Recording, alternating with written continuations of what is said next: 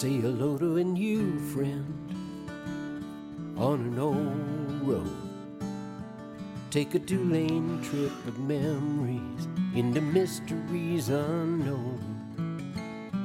Come along for the ride. Jim Hinckley's America. Jim Hinckley's America.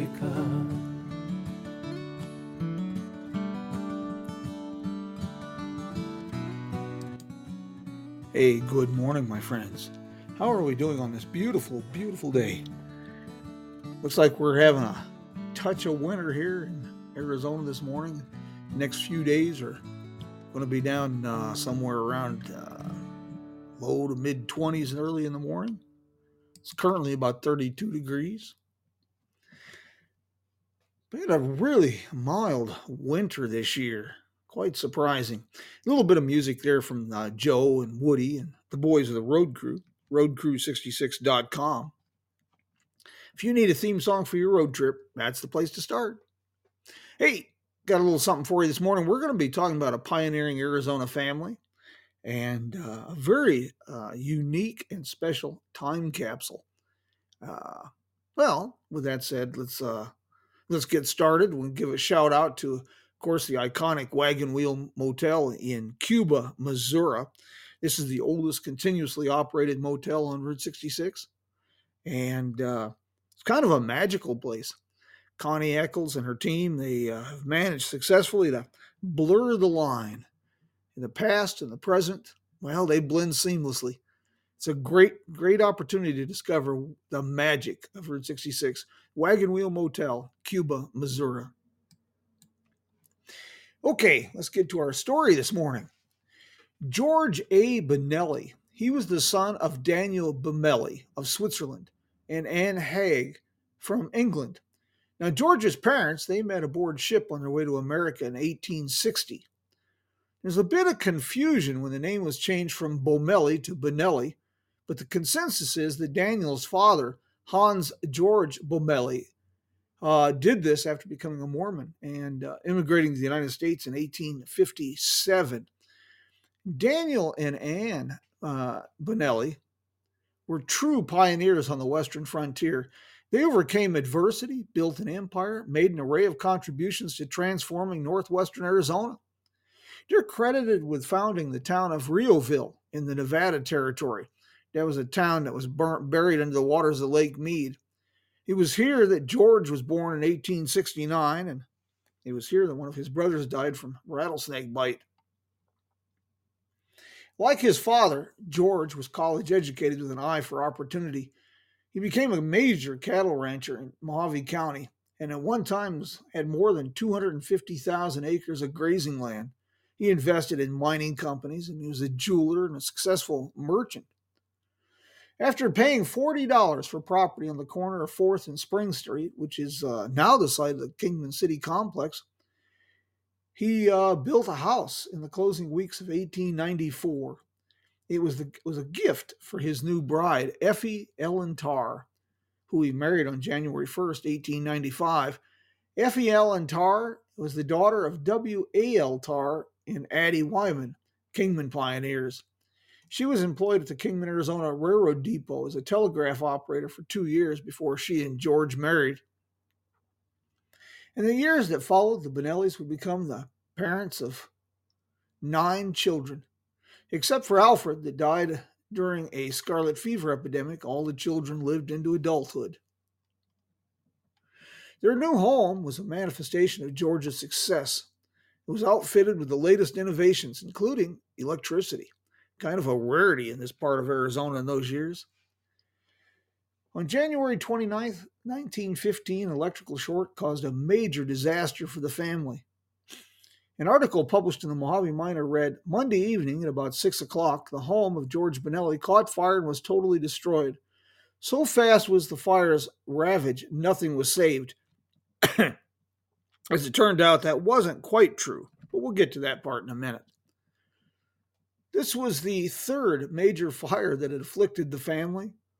On December 5th, 1896, The Mohave Miner carried a story about the court ordered examination of James Litta, who had been deemed insane after burning down the Bonelli's Quail Springs ranch house. In May of that year, a fire had swept along Front Street in Kingman, Arizona, destroying more than 20 buildings and businesses. Counted among these was the Bonelli store. After the devastating fire in 1915, Bonelli built this house, the uh, Bonelli House on the corner of 5th and Spring Street, with an eye on fire prevention, and it was also designed to provide relative comfort regardless of season. John Prendergast, Kingman's premier stonemason, used locally quarried stone for the walls. He created a fire resistant mixture of plaster and lime for the interior stud built walls with lath. Designed their uh, home with exit doors to the veranda in each room and on both levels. The house was brilliantly designed to provide comfort from the desert heat and safety for the family.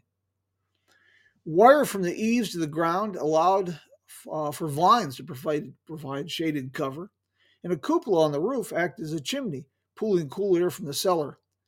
To expedite the air, there was uh, innovative design features incorporated into the construction.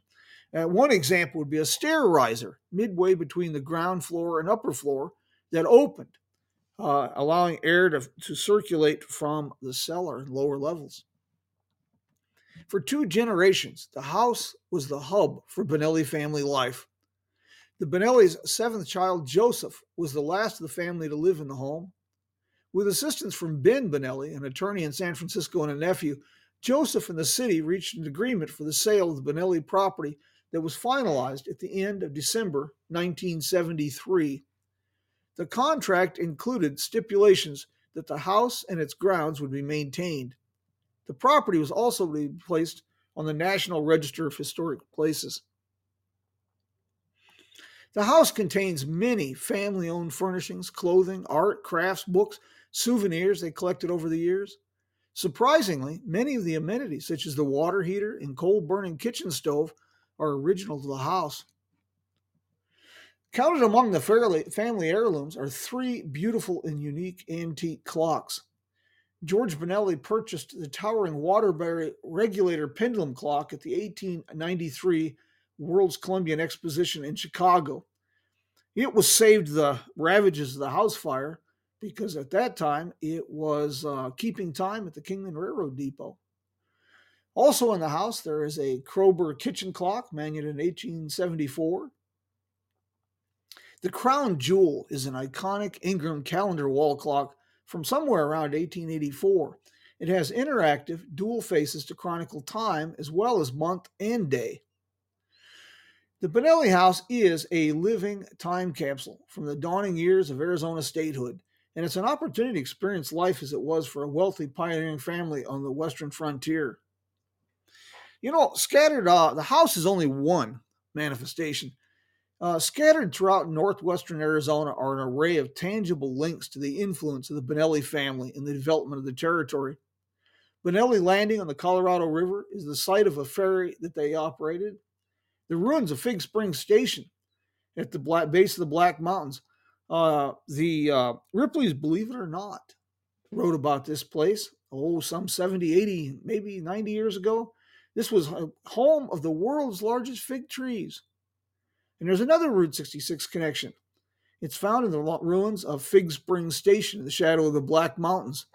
Jack Rittenhouse mentioned this station in his uh, little guidebook published in 1946, a guidebook to Highway 66. Well, you know, the next time you're motoring west or east along Route 66, I highly uh, recommend taking time for a short detour. The Bonelli House is located just a few blocks north of Route 66 on the corner of 5th and Spring Street, historic downtown Kingman. And uh, there's a bonus. Directly across the street is a uh, large county building. You can recognize it by its uh, Greek facade with its towering columns. Uh, now it's a uh, county uh, fiduciary building, but there's a little plaque down at the base of the front wall This, in 1939, was the Methodist Episcopal Church.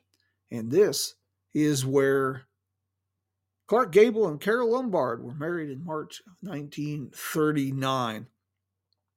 Hey, I hope you enjoyed this morning's program. Please share it with your friends. Uh, we'll do this probably again tomorrow. Next week, we're going to probably uh, be adjusting the schedule. But, uh, well, join us Friday morning. We'll have more details for that. Hey, I want to thank everybody for joining us this morning. And uh, until we meet again, my friends, vaya con Dios.